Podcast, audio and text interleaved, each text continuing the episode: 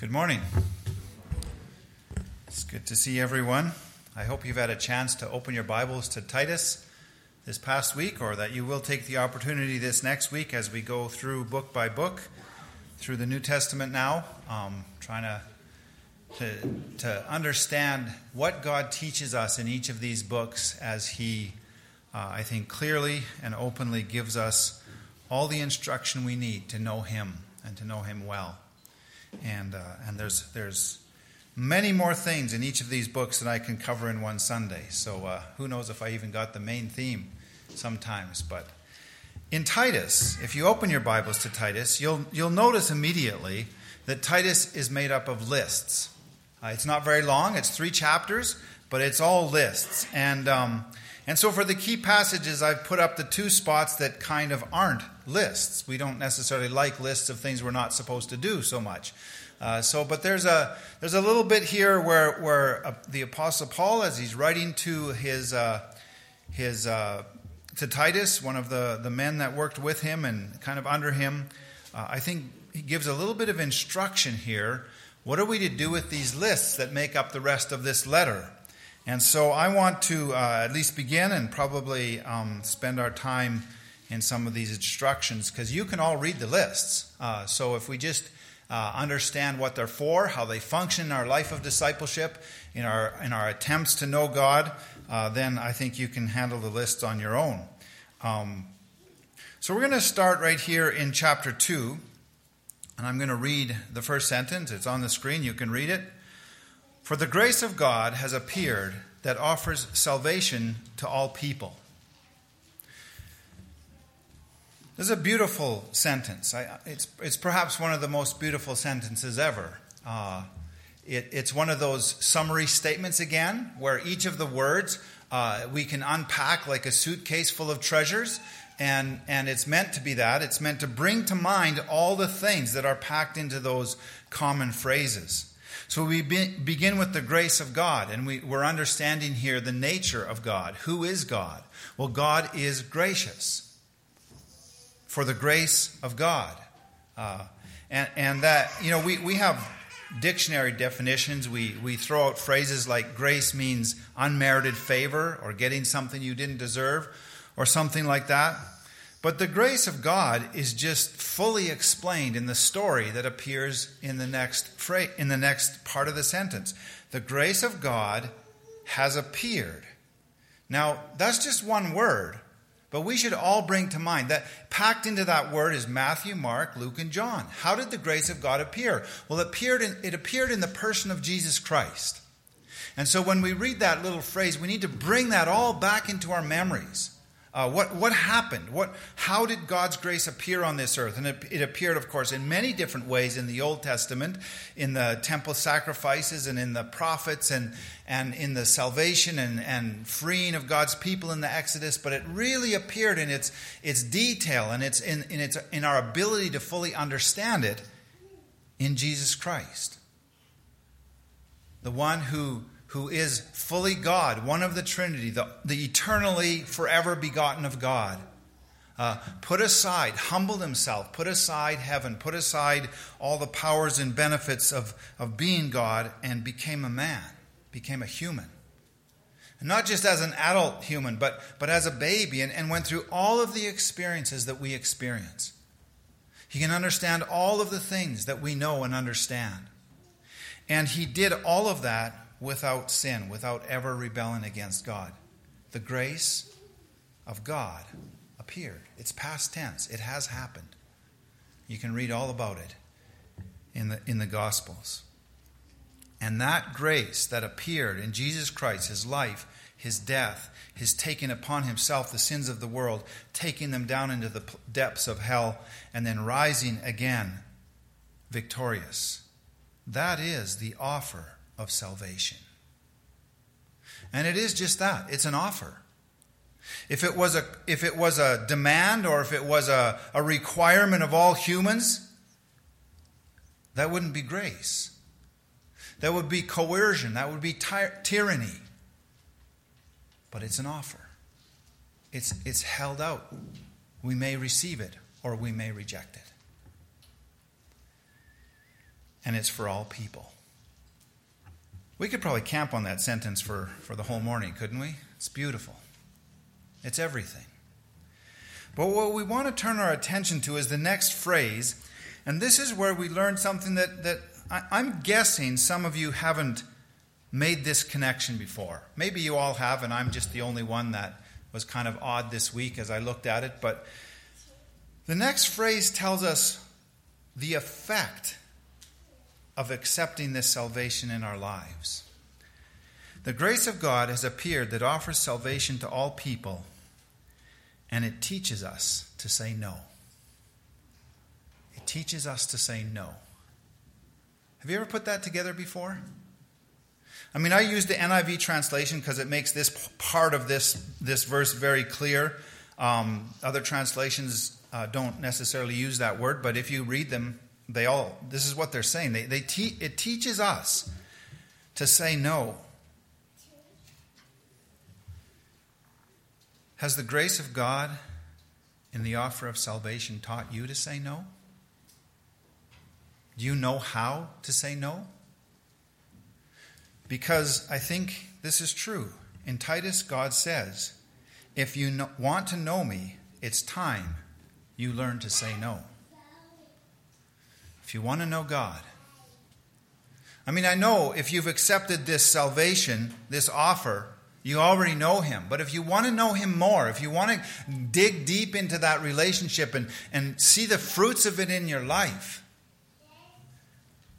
God is telling us in the in the book of Titus that we, we need to learn to say no.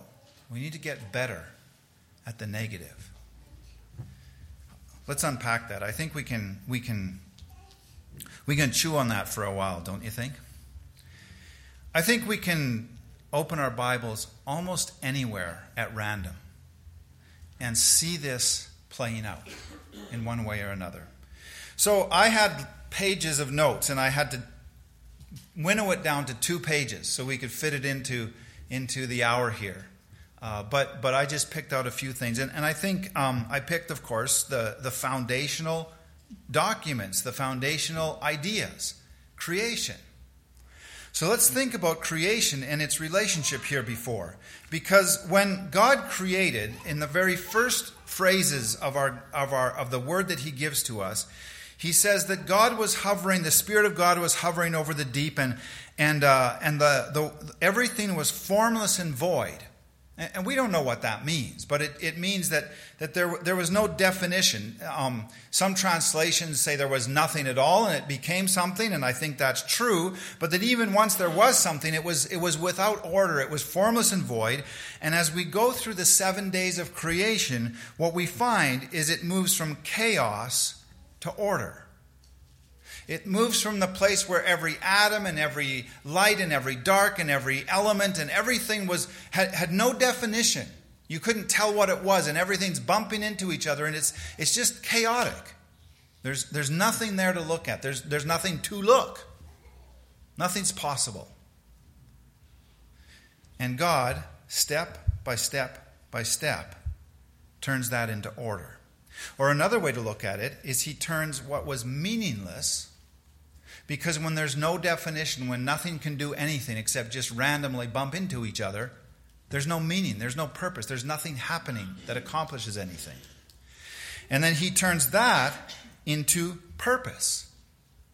For example, reproduce according to your kind. Every animal, every plant has a purpose. Fill the earth, a purpose. And so he's moving from meaningless to purposeful. And he's moving, I think, also from, if we just extrapolate a little bit into other parts of God's word, from captivity to freedom. Because when when uh, when everything is formless and void, there's no ability. When we think of freedom, we think of the ability to do what you want. Well, there's no ability when there's no order, when there's no meaning, when there's no definition. So he's going from... He, he, God's moving matter from captivity, inability, to freedom and ability. I don't know if that makes sense to you. Let's let's take a couple of examples. It, it, it comes together rather quickly. And God said, let the water under the sky be gathered in one place, and let dry ground appear. And it was so. God called the dry ground land, and he gathered the waters he called seas, and God saw that it was good. So what we have here is a big, fat no. The water's everywhere. And God says, no, here's your boundary. There's a shoreline. Water, you can do whatever you want, but you don't come past this mark. After that, it's land. That's the place where other things play. It's a big, fat restriction, a negative, a no. You come to here and no further. Now, we have a word for what happens when water somehow manages to overpower that negative. Remember the earthquake in Japan? We call that a... A tsunami. And I can tell you, I have never heard anyone wise enough to tell us what that means. We see the water come past its boundary, saying yes to where God said no, and we experience it, even though we're way over here in Canada, and that's happening way over in J- Japan, we experience as a coming apart inside of ourselves. How do you make sense of that? It makes no sense. Everything's disorderly. All of the cars and buildings and everything are turning around and bumping each other. They've lost their purpose. They've lost their meaning. Everything is chaos for that moment. It's a return to pre-creation. It's a time when some element of this earth has managed to escape the negative that God put on it, the boundary, the no, you can't come farther than this, and we can't explain it because it's unexplainable. It's back to where things aren't explained, where they don't have meaning. It's a return to chaos. It's a, it's an, it's a overstepping the boundary that God set. And it's destructive. It's an undoing, a tiny little, I mean, it seems huge to us, but in the terms of the all of creation and the galaxies, it's a tiny little undoing of creation. Yeah, that negative, that ability for the shoreline to say no, no to the water is pretty important, isn't it? It's quite important. Let's take another one. And God said, let the, what, let the waters teem with living creatures, and let the birds fly above the earth and cross the vault of the sky. So God created the great creatures of the sea and every living thing with, thing with which the water teems and that move about in it according to their kind, and every winged bird according to its kind. And God saw that it was good, and God blessed them and said, be fruitful and increase in number and fill the waters of the sea, and let the birds increase on the earth. And there was evening and there was morning, the fifth day. Now, in our minds, birds are the symbol of freedom, aren't they? The eagle, the dove, they're, they're just the, the epitome of just go wherever you want, do whatever you want. The ability to fly uh, seems, seems like such an impressive thing to us. But just imagine for a few minutes how many negatives are necessary for that to happen. If the mother bird says to the father bird, I'd like to give you a hug, the answer is no. Your elbows are backwards and they're covered in feathers. That's not possible. You'd have to give up the ability to fly to do that. If the mother bird says to the baby bird, I'd like to give you a kiss, the answer is no. You'll pluck his eye out. You've got this hard, bony thing on the front of your face. That's not possible. It's no. The answer is no. If we come to the bird and say, I'd like to shake your hand, the answer is no. It's got claws, it's scaly, it's cold, it's ugly. We don't want to touch it. When it shows up in our soup, we, we throw up and throw the soup out. The answer is no. If the bird says, it's rainy and cold this morning, and I'd like to crawl into a, I'd like to dig a little hole like the gopher does where, where it's dry and warm, the answer is no. All you can do, bird, is pick up twigs and randomly plop them in a pile and then wiggle around it until it kind of makes a depression. And if you want it to be warm, it won't be warm for you, but it might be warm for your eggs if you actually pluck feathers out of your own body and put them in there. The answer is no. You can't have a warm little cave like the gopher. You can fly. For every positive, there has to be negatives. You can't do everything. It's not possible. And that's how God turns disorder into order. Creation is telling every bit of what is what it cannot do in order that it can do a few things. There's limits. The no is not just irritating. It's essential to life, the ability to say no. Now, we we don't have to go far in the Old Testament past Genesis to uh, to experience this again. Many of you, uh, when long ago it seems now, when we were going through uh, through Exodus and Leviticus and Deuteronomy, many of you tried to read those books, and maybe that's as far as you got in reading along with me as I, as I go week to week. But but they're they're hard to get through. But there are lists of negatives, are there not? I mean, I mean, there's so many limitations. You can't mix one kind of thread with another kind of thread in your in your garments. You're not supposed to have mixed marriages. You're not supposed to mix different kinds of animals together. You can't live just wherever you want. You have to live in exactly the allotted land for your family. And uh, you can't just choose any lamb. You have to say no to all the lambs except one, the best one in the flock, in order to bring your sacrifice. And we could go on and on and on. It's just no, no, no, no, no. We, we we all know the part of it, though, that is kind of the summary or the, the bringing it all together. Um, we know that as the Ten Commandments, uh, kind of the, the summary statement of the Old Testament law. And if we go back to our King James, which many of us memorized it in, it starts, everyone starts with three words. What are they? Thou, thou shalt not. Ten negatives. Ten no's. How do you get to know God? You have to say no. You have to learn to say no. We could go through the Ten Commandments, but we're trying to get to Titus here. You know how it goes. Any one of you could explain to us, if you say yes to any of those tens, you're not going to have a good relationship with your friends and your spouse and your children. You're not going to have a good relationship with God unless you can say no. It's not possible. How can you have a good friend when you want everything he has? Thou shalt not covet. How can you love someone while you're killing them? Thou shalt not murder. It's pretty basic. We we get it. You have to be able to say no in order to have relationships, in order to in, in order to get anywhere. And so in the Old Testament, as, as we understand it in this way, God is doing exactly the same thing he did in Genesis. He's taking chaos, he's taking disorder, a band of random slaves who've never governed themselves, who've never made a decision, have always been told what to do. And he's turning them into a nation. He's turning them into his people, and he's teaching them to be a people of God. You have to be able to say no to some things.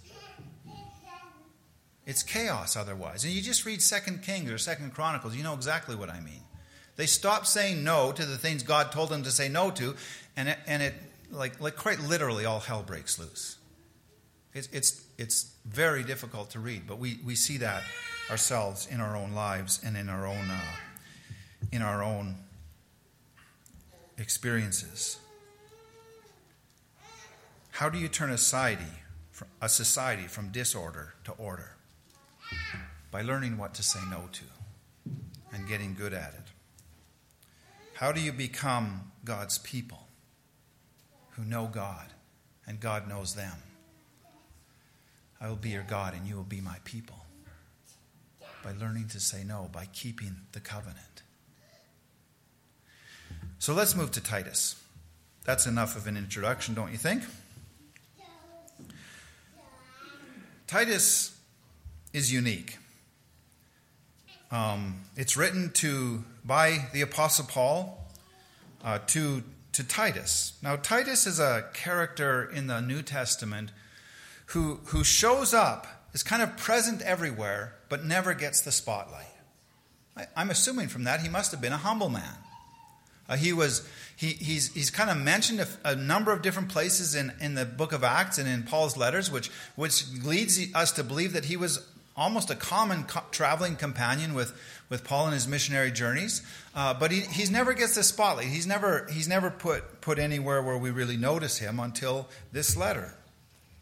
And the, the, the situation here is, this is after Paul's house, house arrest in Rome, his first imprisonment. And the book of Acts stops at that first imprisonment. So we're now in the, in a territory or a, a, t- a time period where we don't have a lot of historical details. Uh, but but we do know that Paul traveled after his first imprisonment, before his second one. And, uh, and he traveled various different places. And one of the places he went was Crete, the island of Crete. And uh, when Paul got there, he didn't have to plant a church because there were already believers there. There already was a church. Doesn't seem like he, he stayed all that long, but he kind of got to know the people, got to know what they were good at, what their problems were, and then he moved on to visit other churches and encourage them and build them up. And he left Titus behind on Crete to kind of pull that group of believers together into a church, into a, a people of God. And um, and Crete's different than than the other places we visited in our journeys with Paul. Because, well, I think largely because it's an island. It's an island nation. And, it, you know, for, for our boats today, it's not very far to to to, to sail from Athens to Crete. But in, in those days, that was a very, very dangerous journey. Uh, you could easily get swept out into the Atlantic Ocean by a storm if you took that on. Ships stayed much closer to the shore. So Crete was isolated. It was its own thing. And uh, and to understand what it is, maybe maybe just some some kinds of uh, phrases that were used in the ancient world would, would help. Uh, it would go something like this. If you went to the marketplace, let's say in Corinth or Ephesus or Rome or or any of those places, and, and you, you had a pack of vegetables on your back that you'd grown and you wanted to sell them, so a, a guy had a scale, and he says, I'll buy those vegetables for this weight of gold. So you put it on the scales, you put the gold on there, and you say, okay, I'll take the gold, you can have the vegetables. And you go home, and you find out that it's actually lead just covered with a thin veneer of gold. You would mutter under your, under your breath, that Cretan, that dirty Cretan. That's what you'd say. If, you're, if your kids were roughhousing around the house, and uh, they knocked over a clay pot and it crashed on the floor and spilled all the contents all over the place, you might mutter under your breath, or you might say aloud to your kids, you little Cretans. Or if your uncle, you were having a family meeting and you're you're thinking about your uncle and, and, and you're talking about how, how, you know, he's married and has kids and yet he's out at the bar where the where the ladies are and, and he's... Uh, He comes home with a big black eye and a and a, so, and a broken arm because he was brawling in the street at three a.m. And he'd say, Uncle Joe's such a Cretan. So that was the kind of way that was used. There's there's documents uncovered from the ancient world where people are writing letters to each other and stuff like that. And they use the word Cretan in that way as an insult, particularly for liars, but then also for any kind of person who is, um, who is uh, living a kind of undisciplined life. So that tells you probably all you need to know about Cretan culture, right? It was it was bad enough that throughout the entire Roman world, people used it as an insult for bad behavior. So that was the culture. That's the that's where the church was. Um, Cretans, the word Cretan was synonymous with liars and wild living. There were, they were a society of yes. Do you want a drink? Yes. Do you want another drink? Yes. Do you want another drink? Yes. There would never be a no in that in that trajectory in Cretan society. Do, do you want to? Do you want? Do you want to uh, tell me about your fishing trip? Oh yeah, I'll tell you. The fish was, you know, known for deception and lying. Um, do you feel like punching that guy? Yes. Okay, do it. Whatever you want, no limits. Um, never a no. And do you want to lay in bed all day and never do anything? Never do anything productive? Yes. Do you want to uh, defy authority? Even slaves were known in Crete for defying their masters. Completely lacking in self-control, unable to say no. I, I'm just wondering if maybe that sounds familiar. Living in a society where it's virtuous to say yes to every passion and every desire. Maybe this letter was written to us. And into this situation, Paul leaves Timothy to put this church in order. And what he's saying, I believe, is if you want to know God, it's time to say no. It's time to learn how. And he does that with lists. There's, I, I went through, I think there's twelve lists that I identified. Um, four things an elder should be, six things necessary for ministry, seven traits ministers should have, five characters, and it goes on and on and on. And uh, altogether, I, I, I, I counted sixty-seven items on these lists. And some of them are positive, things you should do or things you should be. A lot of them are negative, things you should stop doing, things you should should not be. Um, and uh, and so... So Paul is writing back to Timothy to give him instruction, but I think he's also giving writing back to Timothy to give him authority, because if Timothy's going to say, you know, to the uh, to the older women, stop being so drunk, you know, they're going to say, well, who's how who are you to say that? Well, I've got this letter from Paul. Oh, Paul, we kind of know who that is. He's got the authority to teach on how to be a church, and so, okay. And so in this process, Paul is encouraging Timothy to take this church that is chaotic and disorderly, where people are fighting in the church, where people are coming to church drunk, where people are, are, are cheating their neighbors in the marketplace, and all of this activity within the Christians, because that's the society they lived in, so they were kind of living like the people around them, and that's how they grew up, that's how they were raised. It's hard to overcome that kind of stuff. And he's saying, let's take this disorderly people who can't get very far in their relationship with God because they don't know how to say no, and let's put that into order. Let, let's teach them how to say no and what to say no to. And uh, that'll be counterculture. That'll be a, that will be contrary to the people around them. But but it it, it needs to be taught. It needs to be uh, put out there. Um, It's not to inhibit them. The no's are not there to inhibit them, the negatives. They're there to produce the ability to make better choices. And when I read that, and when I come to this uh, key phrase here in Titus chapter two, verse eleven, it reads to me like the opening of a door. You've probably seen a picture like that, where where there where or a movie or something, where where everything's chaotic and dark and destructive, and And and you open a door, and on the other side, there's green lawns and bright light and, and nicely situated houses with beautiful gardens and, and trails into the mountains and high places and, and sunshine and gentle rain. But you have to say no to all of those things before you can get into that beautiful land. Maybe in your heart or in your thoughts, or in your relationships. The potential for beauty is there, but it's only possible when we learn to say no. I'm not going to go through the lists. You're perfectly capable of reading them. So just keep in mind chapter two, verses eleven to fourteen, and we're ready now to read the rest of it. For the grace of God has appeared that offers salvation to all people. It teaches us to say no to ungodliness and worldly passions, and to live self-controlled, upright, and godly lives in this present age, while we wait for the blessed hope, the appearing of the glory of our great God and Savior, Jesus Christ, who gave himself for us to redeem us from all wickedness, and to purify for himself a people that are his very own, eager to do what is good. Are we God's people? Will God look at the Wainwright Evangelical Church, Free Church, and say, there is a people who are my very own, eager to do good?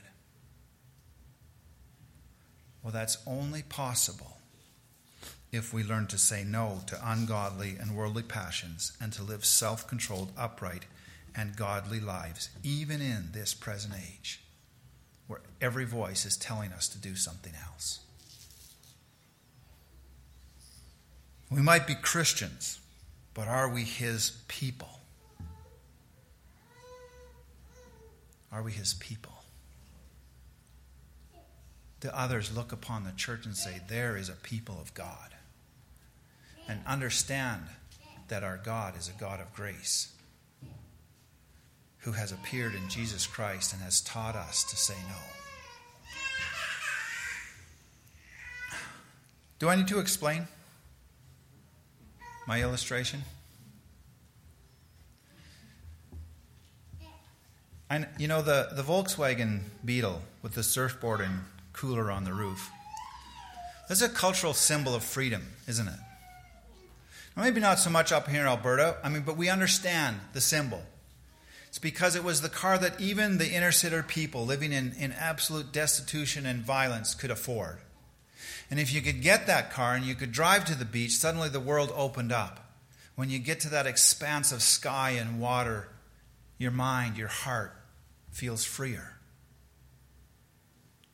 It was the way to get there, a symbol of freedom. Now on this pile over here, every brick wants to do whatever it wants. No brick is willing to take one spot and hold it. No brick is willing to commit to one thing. They all want to be on the top of the pile where everyone can notice. They don't want to be limited to one position, to one place. But over here, the bricks have submitted to the Maker. And the Maker has said, you sit right here. Lock in. There's purpose. There's meaning. There's something beautiful to be accomplished together. If you accept that. If you say no to all the other places you could be. To all the other things you could be, to all the other experiences you could have, and commit to this one. I will do God's will in my life. I will obey His word.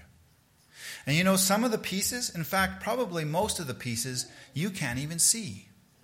They're down there inside the build, holding it together, giving it strength. No one's ever going to sing their praises. No one's even, ever even going to see or notice they're there. But if they're not committed to their spot and saying no to all the other possibilities, it doesn't hold together. It falls apart. There's no strength. It's probably where most of us fit in the church, in the place where we never get any praise. But if you don't hold your position, the church falls apart. If you don't continue to love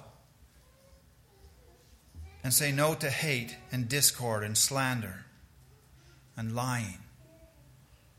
If you don't continue to offer people the best of intentions, even though maybe you have reasons to think they did something against you.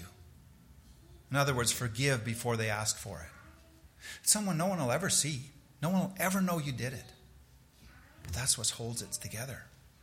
That's what makes it possible to do something amazing in God's world. We have to say no to the other possibilities.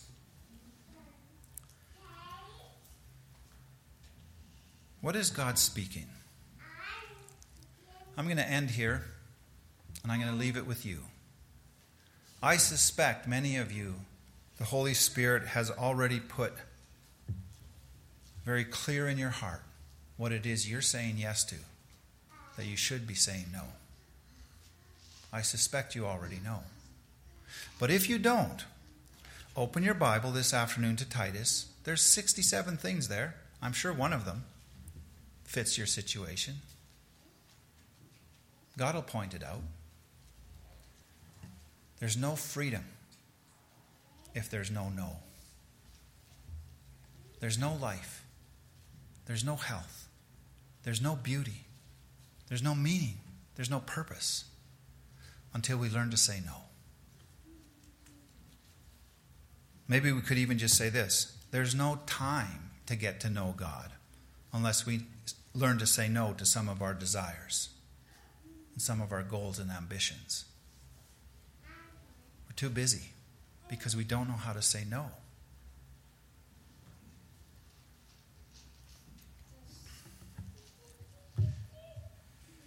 For the grace of God has appeared that offers salvation to all people, and it teaches us to say no. I'll ask the worship team to lead us as we meditate on these thoughts.